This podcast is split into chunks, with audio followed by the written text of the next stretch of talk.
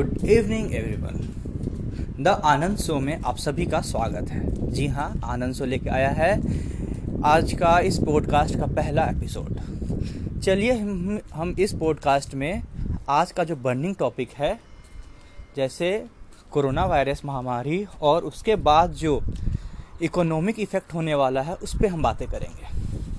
जैसा कि हम सभी को पता है कि अभी बहुत ही लंबा लॉकडाउन से गुजर रहा है हमारा देश।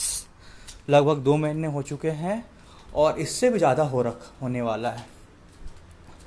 तो क्या लगता है कि इतना दिन तक इतनी बड़ी इकोनॉमी को बंद करके रखना पूरी तरह से बहुत ही बड़ा इकोनॉमिक क्राइसिस को बढ़ावा दे रहा है? क्योंकि हमारे इस लॉकडाउन के कारण इकोनॉमिक रिसेशन ही नहीं, बल्कि डिप्रेशन आ सकता है। अब आप बोलोगे इकोनॉमिक डिप्रेशन और डिप्रेशन में क्या फ़र्क होता है?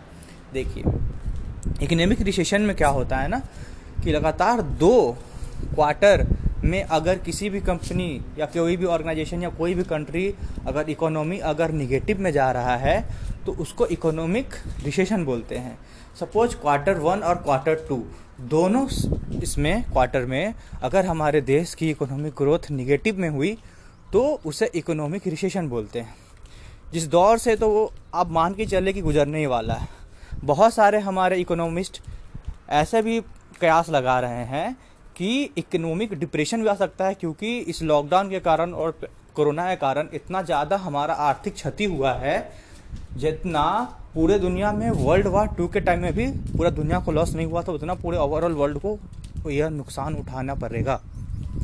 तो इसका बहुत सारे कयास लगाए जा रहे हैं कि इसका क्या क्या इफ़ेक्ट पड़ेगा। बहुत तरह का होगा, बिज़नेस पे क्या इफ़ेक्ट पड़ेगा, जॉब पे क्या इफ़ेक्ट पड़ेगा, हमारे फाइनेंस सेक्टर पे क्या इफ़ेक्ट पड़ेगा। अगर हम बिज़नेस सेक्टर की बात करें तो बहुत सारी छोटी छोटी जो हमारी बिज़नेस है, जो बहुत बड़े बिज़नेस जाइंट है वो तो थोड़ा बहुत ये इकोनॉमिक क्राइसिस को झेल लेंगे क्योंकि उनके पास बहुत ज़्यादा लिक्विडिटी होती है, अपने बिज़नेस को चलाने के लिए और फंड होती है। लेकिन जो छोटी और स्मॉल कैप और मिड कैप वाली जो छोटी छोटी कंपनियाँ होती है, उनके पास बहुत ही ज़्यादा प्रॉब्लम होने वाला है, जिसके कारण हमारे प्रधानमंत्री मोदी जी ने 20 लाख करोड़ का आर्थिक मदद किया है, जिसके कारण उन्हें बंद होने से रोका जा सके। उसमें क्या है कि बहुत सारे आप, जैसे मैन्युफैक्चरिंग सेक्टर है तो जितना दिन लॉकडाउन हुआ, या फिर उसके बाद भी वो मैन्युफैक्चरिंग सेक्टर इफ़ेक्ट रहने वाला है, क्योंकि लोग वहाँ पे काम करने आ नहीं रहे लॉकडाउन कारण। उनका मैन्युफैक्चरिंग हो नहीं पा रहा है। जब सामान ही मैन्युफैक्चर नहीं हो पा रहा है तो वो सामान बिकेगा कैसे? जब सेल्स ही नहीं होगा तो उस कंपनी में फिर पैसे कहाँ से आएगी? अगर सपोज़ पैसे नहीं आया तो चलो उस कंपनी का तो लॉस है ही। अब वो पैसे नहीं आया तो अपने वो एम्प्लॉय को सैलरी कैसे देंगे? उनके जो लेबर हैं, उनके जो प्रोडक्शन में काम करते हैं, जो सेल्स में हैं मार्केटिंग में हैं, उनका जो कॉरपोरेट ऑफ़िस में है तो फंड का कमी के कारण क्या हो पा रहा है कि उनकी ही आमदनी नहीं हो पा रही, जिसके कारण क्या होता है कि बहुत सारे बहुत सारे लोगों की जॉब जाने वाली है। और अभी तक लगाया जा रहा अंदाज़ा कि अभी तक आठ लाख इंडियंस की जॉब जा चुकी है। अभी मैं लेबर क्लास लोगों का इसमें काउंट ही नहीं कर रहा हूँ, सिर्फ़ जो कॉरपोरेट सेक्टर में है, वो जा चुकी है। बहुत सारे बिज़नेस को इससे लॉस हो रहा है, क्योंकि सेल्स नहीं हो रहा है प्रोडक्शन नहीं हो रहा है।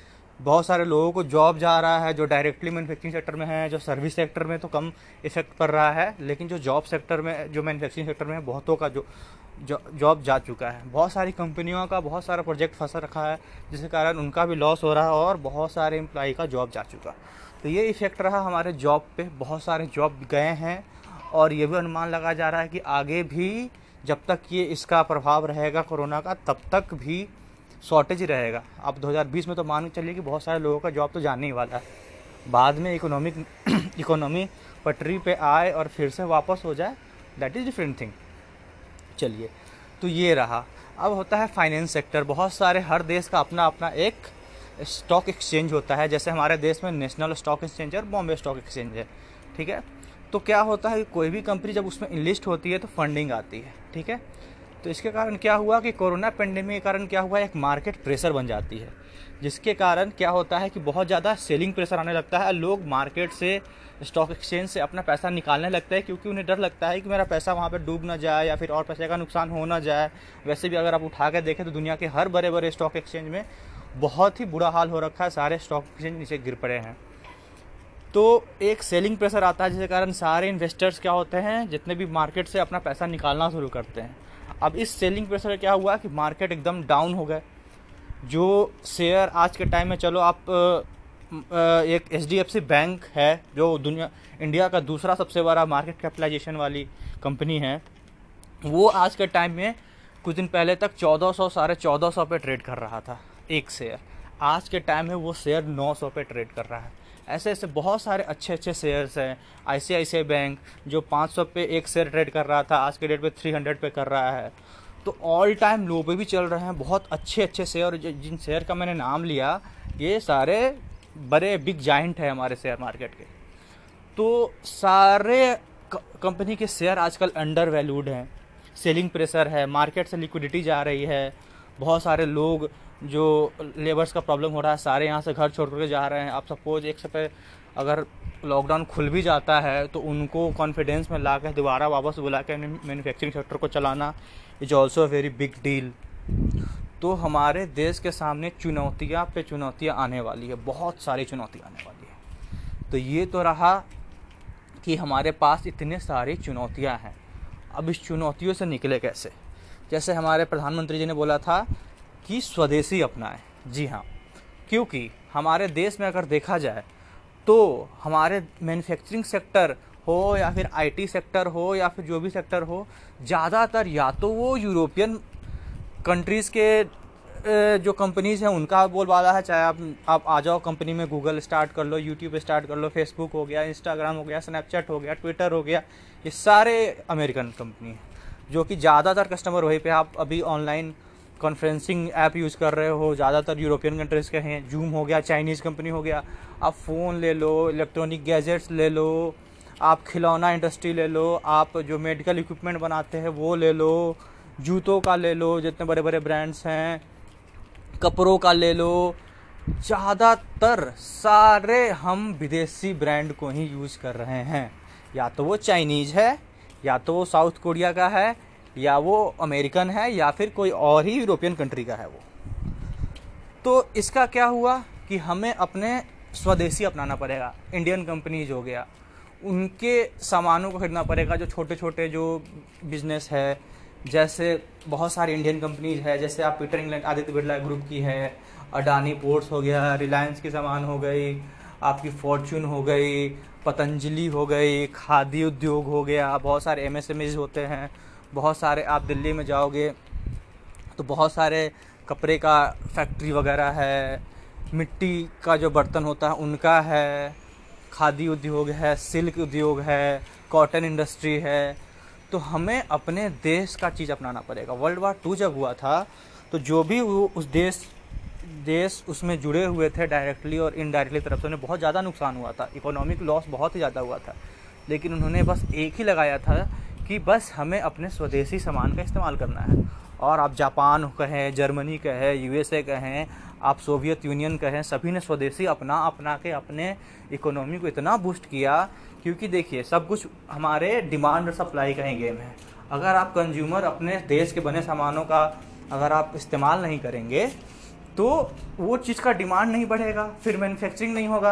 अब ज़्यादा मैन्युफैक्चरिंग नहीं होगा तो ज़्यादा लोगों को रोज़गार नहीं मिलेगा। रोज़गार नहीं मिलेगा और लोग बेरोज़गारी से भूख के भूख से मरेंगे। कब तक कोई भी देश अपने लोगों को फंड करेगा? एक लिमिट तक उनके पास ही फंड है ना? तो हमें अपने स्वदेशी अपनाना पड़ेगा और आप ट्राई करें कि आप आप संकल्प लें लॉकडाउन के बाद से अभी से आप शुरू कर ले कि आप जब भी कोई ग्रोसरी स्टोर जाते हैं या फिर किसी भी शोरूम में जाते हैं, किसी भी मॉल में जाते हैं, किसी भी शॉपिंग कॉम्प्लेक्स में जाते हैं तो कोई भी आपकी ज़रूरत की सामान है तो उसमें आप ज़रूर देख ले कि मेड इन इंडिया है या नहीं है। एक बार एक सर्च कर ले, वो इंडियन कंपनी है कि नहीं है। बहुत सारे ऐसे इंडियन कंपनी जैसे पीटर इंग्लैंड हो गया एल सोली हो गया, ये सारे इंडियन कंपनी हैं आदित्य बिरला ग्रुप की, लेकिन नाम से लगता है जैसे विदेशी कंपनी है। तो एक छोटा सा फॉर्मली रिसर्च कर ले। वैसे मैं नेक्स्ट पॉडकास्ट में मैं आपको ये जानकारी दूँगा कि कौन कौन सा जो हमारा कंपनी है, वो इंडियन है और कौन कौन सा जो कंपनी है, जो विदेशी है, जो कि कंफ्यूजिंग है। तो आपको एक लिस्ट दे दिया जाएगा हमारे इंडियन कंपनी के बारे में और विदेशी कंपनी के बारे में। और एक बार आप सभी से तहे दिल से आपसे गुजारिश है कि आप स्वदेशी आंदोलन में जुड़े हमारे साथ और और स्वदेशी अपनाएँ। और आप एक ट्रेंड चला सकते हैं कि आप कोई भी स्वदेशी सामान ले सोशल मीडिया पर डालें और अगले अपने तीन लोगों को नॉमिनेट करें कि आप किसी देश में बने प्रोडक्ट का इस्तेमाल करके और उसको टैग करके अगले तीन आदमी को टैग करें। तो ये हमारे ही ऊपर है, अपने देश को बर्बाद होने से बचाना है, अपने मैन्युफैक्चरिंग सेक्टर को, अपने सर्विस सेक्टर को, अपने सारे उद्यमी को बचाना है। बस देशभक्ति अपनाएँ। हर इंसान बॉर्डर पर जाके अपना देशभक्ति निभा नहीं सकता। आप घर बैठे बैठे स्वदेशी इस्तेमाल का इस्तेमाल करके आप देशभक्ति निभा सकते हैं। तो बस हमारे बात को ध्यान रखें। तो जय हिंद, जय भारत। वंदे मातरम। बहुत ही जल्दी आपके साथ आऊँगा इस पॉडकास्ट का अगला एपिसोड लेके। धन्यवाद।